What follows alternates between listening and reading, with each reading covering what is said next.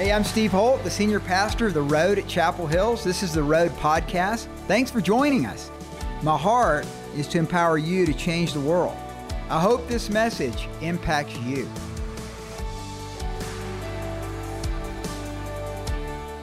Well, when you're out on, the, on a hike, many of you take a GPS with you. Uh, when I was hunting deer a couple weeks ago, I was hunting elk before that, I took a GPS with me and a couple weeks ago shot a deer and um, and marked it on this app that I have, and it gives me coordinates, and I can see the coordinates of exactly where I was standing, right where that deer was at. If I was to leave and need to come back, I could find it through those coordinates, and I could send that to any of you. And some six and a half hours away, way up in the northwestern part of the state, two miles from the Wyoming border, you could find that exact location on those coordinates. NASA uses coordinates through satellites, whereas if they were off by even a half of or a tenth of a percentage point, they would be off by tens and hundreds of thousands of miles. That's how important they are. It is believed by historians and scholars that Jesus fulfilled 465 coordinates 465 prophecies of the coming Messiah. And these are documented starting a thousand years before Christ and up to 500 years before Christ. So, a thousand years before Christ, up to 500 years before Christ, 465 documented prophecies in the Old Testament. And this is about who this Messiah would be, when he would be born, where he would be born, what the fulfillment of that would look like, and, and even down to what his mother would be like. And so turn in your Bibles to this cryptic, often neglected verse, Galatians 4 4. And yet it's such an important verse in understanding the coming of Christ. And I'm going to call it the coordinates of the Messiah on the first Christmas, or the way many of you have probably typically heard is prophecies about the coming Messiah, prophecies about Christ. Galatians 4 4, Paul writes these words But when the fullness of his time had come, God sent forth his son, born of a woman, born under the law. So the Greek meaning here is when, when everything was right. We might say in our modern vernacular, you know, when the stars had all lined up but it, it meant politically, uh, culturally, prophetically, spiritually, everything lined up for this perfect moment. The coordinates came together, the Messiah was born. And in traditional Judaism, there's a scholar, um, Rambam, that's not his real name, but I'm going to use that as a, a short, um, almost like an acronym of his name, Rambam uh, but from the 12th century, came and, and wrote 13 principles of Judaism that he said you must believe to be a real Jew.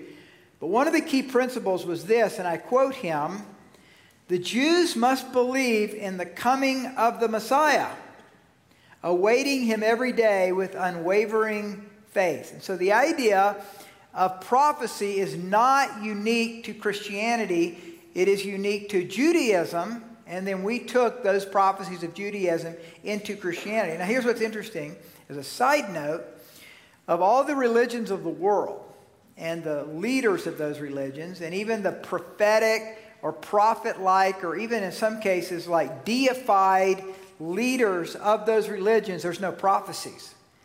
There's no use of prophecy because there are no prophecies of those individuals. They just pop up in history like there is with the Messiah Jesus. Rambam continues Whoever does not believe in him, the Messiah, or does not await his coming, denies not only the other prophets, but also the Torah and Moses, our teacher, for the Torah attests to his coming. So it's a very huge, massive part of the Jewish faith that we then inherited as Jesus' followers was this idea of prophecy a thousand years before Christ came. Now, this is the first Sunday of Advent. Now, the first Sunday of Advent is a mainline church, traditional historical church term. You may not have come out of a church where they talked about the first Sunday or the second Sunday of Advent, but I grew up Lutheran, and my dad's here this morning. Dad, would you stand? He's over here. He's a Lutheran pastor for over 40 years. He's 89. 89. He'll be 90 years old in January. And he, he finished, just tell you the kind of guy he is, he finished the Appalachian Trail, 2,200 miles, when he was 71. So this guy gets around, you know? And he's still here with us today, and what a blessing he is. And so I grew up in a Lutheran home where we had an Advent wreath, and that's what's hanging from the ceiling. And I brought that into the road, and we have a candle lit. So there's one candle for each Sunday leading up to Advent, with the middle candle being lit on Christmas Eve. And so this is part of the traditional historical church to anticipate the expectation of the coming of Christ in these four weeks. But there's been an expectation of the coming Messiah for thousands of years. Now, the Jews are still waiting, those who haven't accepted Christ. But this messianic nature of Christianity is unique to Christianity. And the reason I'm calling it the coordinates of Jesus or the coordinates of the Messiah at the first Christmas is because how incredibly unique it is. So, out of 400, now listen closely, out of 465 prophecies of the Messiah fulfilled in one man, Jesus Christ, there are 300 main prophecies. Out of the 300 main prophecies, there's 70 key prophecies. Out of the 70 key prophecies, there's 265 ramifications of the 70. Does that make sense? You're, if you're not writing this down, you've already forgotten about it. But I think it's important to understand because of the, what I'm going to say next.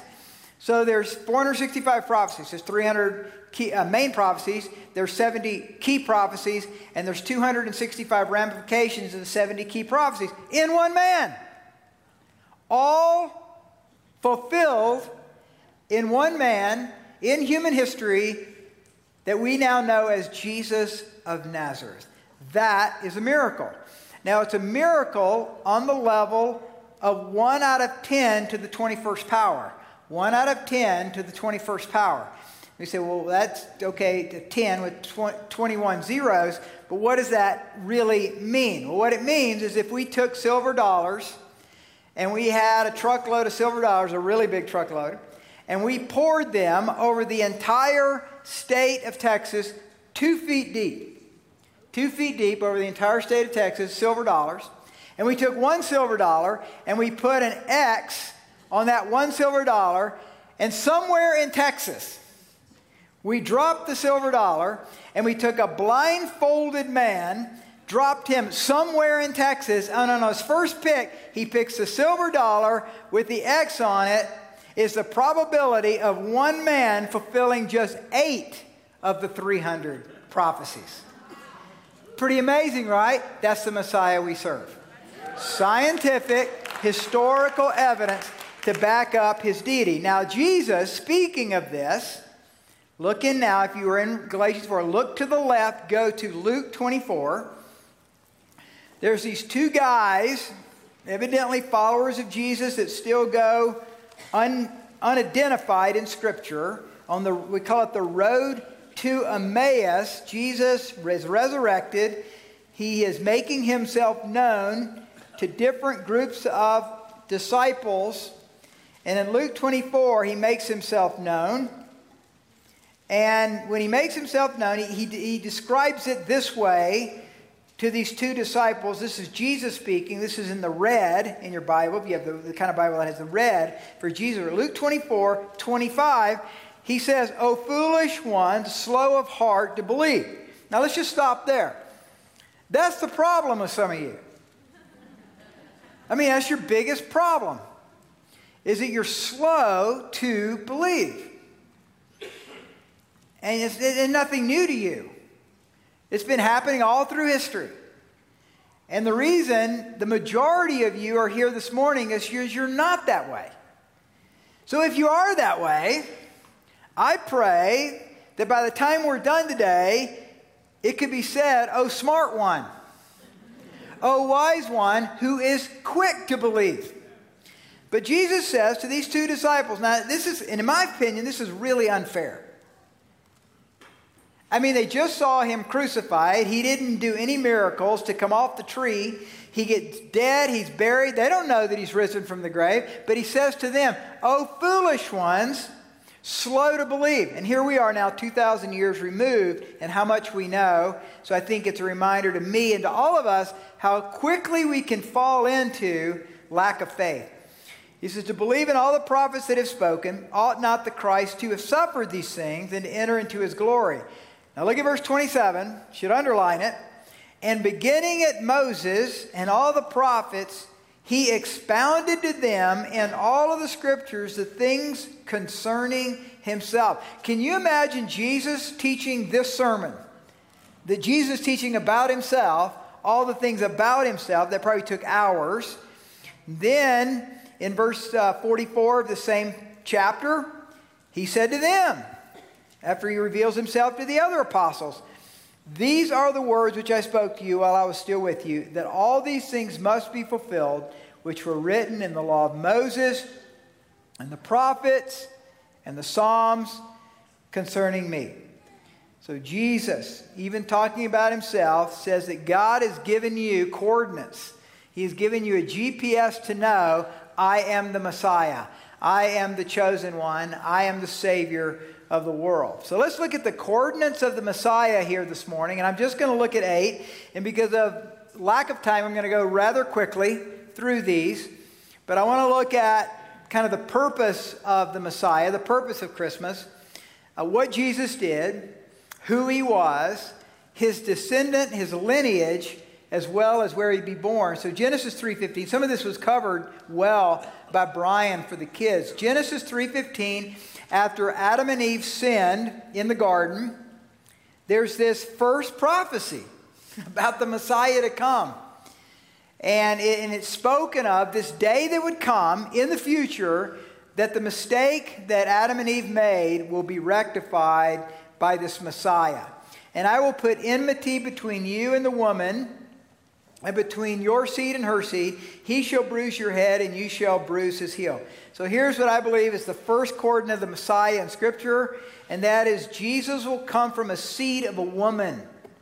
That's really important. Come from the seed of a woman. No other place in Scripture is procreation seen as a seed not from a man, but from a woman.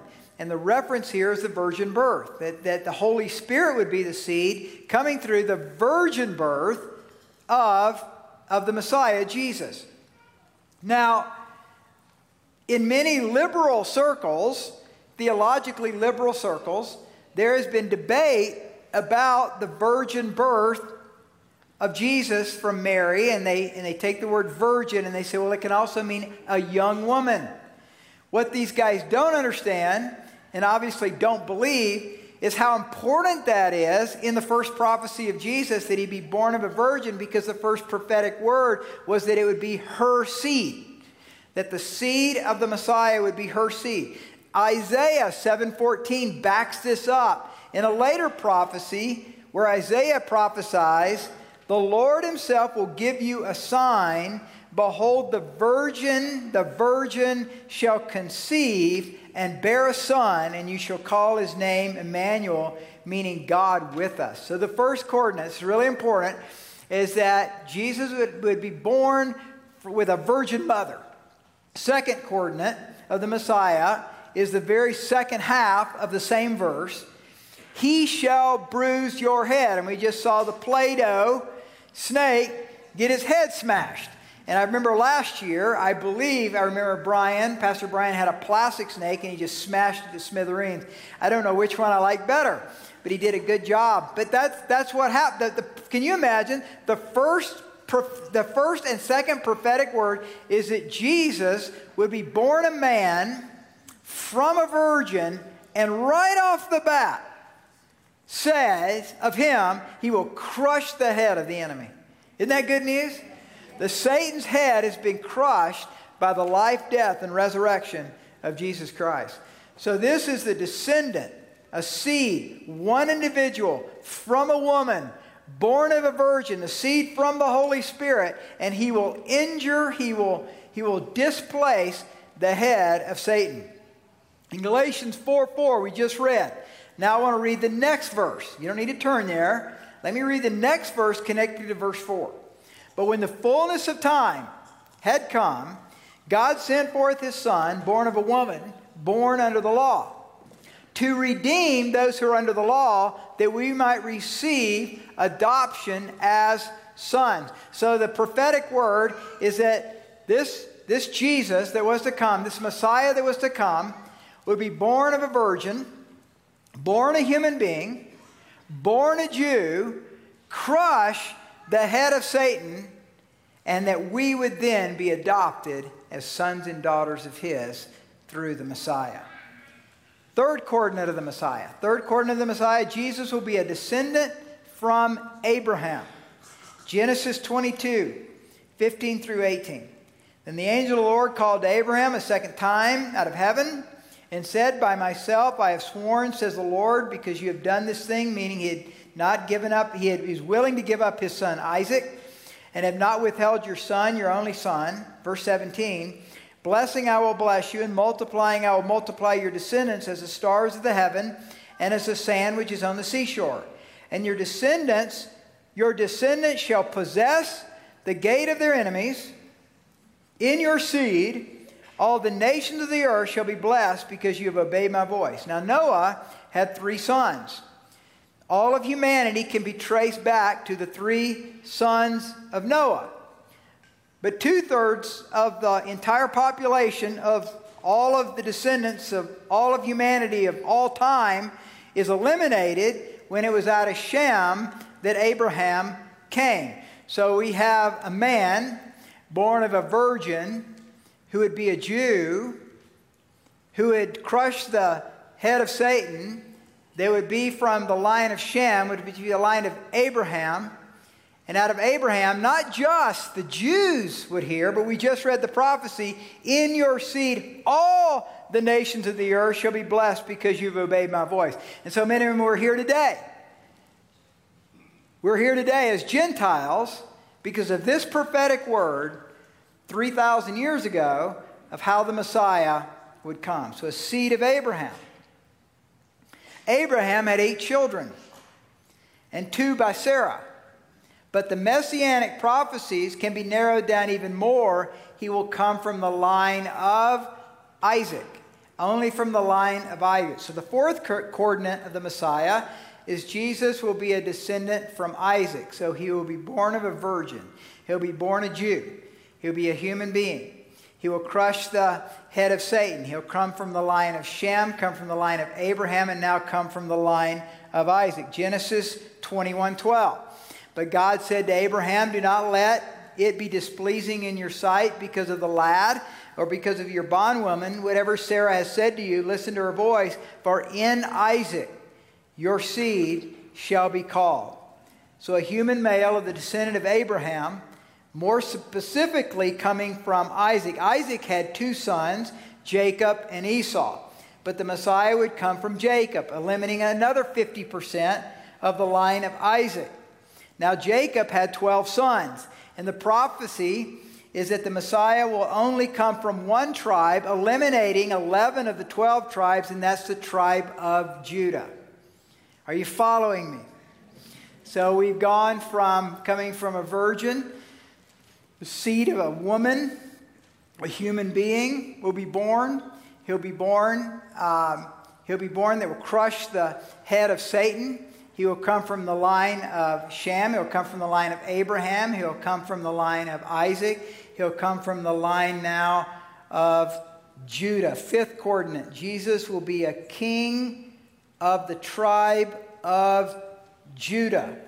Genesis 49 10.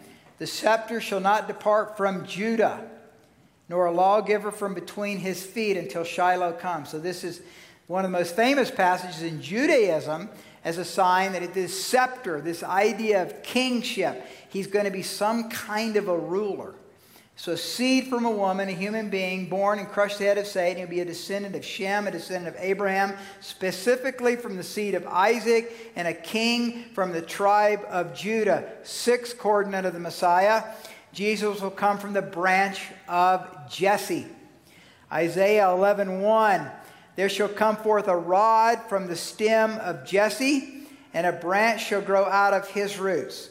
So out of Jesse, Jesse had eight sons, but the Messiah will come from one of them, and that, that branch growing out of the roots of Jesse will come from the line of David.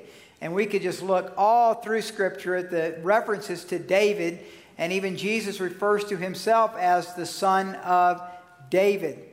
So the seventh coordinate of the Messiah is Jesus will bring an eternal kingdom upon the throne of David.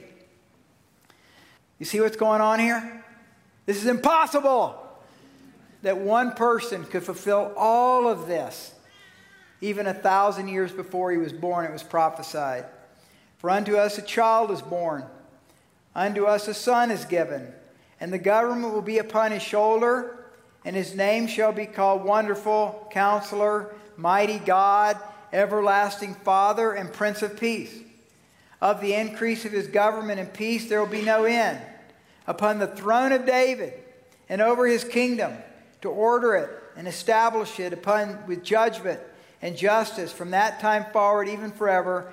The zeal of the Lord of hosts will perform this. So Here's what's amazing here. It says here, in order to establish with judgment and justice, from that time forward, even forever, the zeal of the Lord will do this. So, so God's Son, never up for reelection, his increasing government will continue to cover the globe. And so today, men and women, two and a half billion people, some say three billion, worship Christ. Here's what's interesting from a missiological perspective one of my master's degrees is in missiology. And here's what you learn if you study Islam, people in Islam dress the same, eat the same food, and most of them live in the same part of the world. Same with Hinduism, same with Shintoism, same with Judaism, Judaism slightly different, and Taoism. Only in Christianity, only in Christianity, men and women, is there no particular ethnicity. There's no particular language. There's no particular dress. There's no particular part of the world that you have to live in.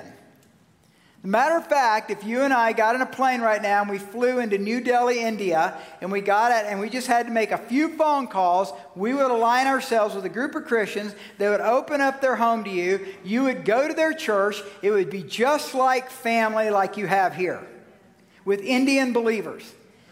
But when you went into their worship service, they would worship different than you. When you go to lunch, you'd have curry. When you, when you hang out and you pray in their prayer meetings, you pray differently. They pray differently because God is the only universal God found in Christianity. Only in Christ truly do we have a universal religion that affects and doesn't try to influence or overtake the culture of people, but overtakes it with the kingdom of God. And so I say that because you don't have to vote a certain way. You don't have to always think exactly the same to be a Jesus follower. And even in America, as eclectic as we are and, and as pluralistic as we are, the reality is the unity that we have is found in a manger that grew to be a man who gave his life for the sins of the world. And so it's through that that we hang together at Christmas. And every one of you in this room celebrate Christmas slightly different than others, and that's okay. Some of you worship Christ in a different way, and that's okay. And some of you have different creeds, maybe from your historical church background, that you say, others don't. They don't even know those creeds. But we are united in the life, death, and resurrection of Jesus Christ. And that's what Christmas is all about. Amen. The eighth coordinate is Jesus would be born in Bethlehem. Talk about narrowing it down. Narrowing it down to exactly where Jesus would be born. It was in Bethlehem. Micah 5 2. But you, Bethlehem, Ephrathah, though you are little among the thousands of Judah, yet out of you shall come forth to me the one to be ruler in Israel, whose goings forth are from old, from everlasting to everlasting. Very, very powerful prophetic word. The idea that this God that was coming, this ruler that was coming, has been everlasting from of old. That he's eternal, that he's always been there, and he's going to be, he's going to be birthed in Bethlehem Ephrathah. Well, why Ephrathah? Because there were two Bethlehems at the time. That's how specific the prophecy is. It would be this particular part of Bethlehem. It would be Bethlehem Ephrathah, is where the Messiah would come. And the Jews at that time really, really understood this. As a matter of fact, when Herod, when the wise men came, they told Herod they were looking for the king of the Jews. He then brought together, if you read that in Scripture, he brought together the prophetic scholars of the time and said, Where will this king of the Jews, this Messiah, be born? And what did they say? They said it would be in Bethlehem. And so he went to Bethlehem. So the coordinates of the Messiah born of a seed of a woman from a virgin, a human being, a Jew who had crushed the power of Satan, descendant of Abraham, descendant of Isaac, from the tribe of Judah, from the branch of Jesse, from the line of David, born in Bethlehem, Ephrathah. No other religion in the world has such specific prophecy that, that, that grounds our faith in science, archaeology, and history. This Christmas, don't miss that. You have a faith that can stand the test of any investigation. You can challenge any atheist or agnostic on just the prophecies alone. And if they want to say, well, I don't believe in the Bible, that's fine. But the historicity of the Bible itself is amazing. That's a whole nother huge volume we could cover hours on end about the historicity and the authenticity and the reality and the genuineness of this book, this Bible that communists have tried to, to, to, to, to, to press out of all of the schools, that America has tried to press out of the schools. And yet, when men and women come and, and encounter the living Christ, made known through the scriptures, a kingdom of God revolution always starts. And people are scared of that. They don't like that. And that's why we're here. We're here at the road for a kingdom of God revolution. And if you've never put your faith in Christ, this would be a good time to do it. To ground your newfound faith in the scientific knowledge, the historical knowledge, the archaeological knowledge, the biblical knowledge that Jesus Christ really came he really fulfilled prophecy, and he really lives today. Because you know, the greatest miracle is not any of this. The greatest miracle is not any of this. The greatest miracle is you guys. That Christ came into your life, and he gave you a new heart, and he gave you a new spirit, and that you're a new creation in Christ, and that the old has passed away and only new things are coming. That when you follow him, he gives you faith that you didn't have. That when you follow Him, He gives you courage where you had fear. He gives you hope where you had despair. That's only through Jesus Christ. That's a miracle. That's amazing. Isn't that amazing? With everything that the media and satanic and demonic stuff that's out there trying to erode and steal our way of faith, how unsuccessful it really is? I mean, it's amazing to me looking on Google and looking on Facebook how many sports figures, how many Hollywood figures, how many rock stars, how many country western stars are coming out about their faith in Jesus Christ. I mean, I haven't seen anything like it in my time. There's something happened. And I think, I think COVID is the overreach of the demonic powers that are trying to control us. And what has it done? It's risen up courage and faith in the church in a whole new way. I thank God for COVID. I thank God for COVID. COVID's the best thing that's happened in our country because it really is separating the sheep from the goats. And it makes us courageous. So, men and women, be full of courage this Christmas. Don't let any of this stuff get in the way of the faith that God's put in you and the man and the woman that He's called you to be. You raise a great family. You say to your kids, We're not going to bow down.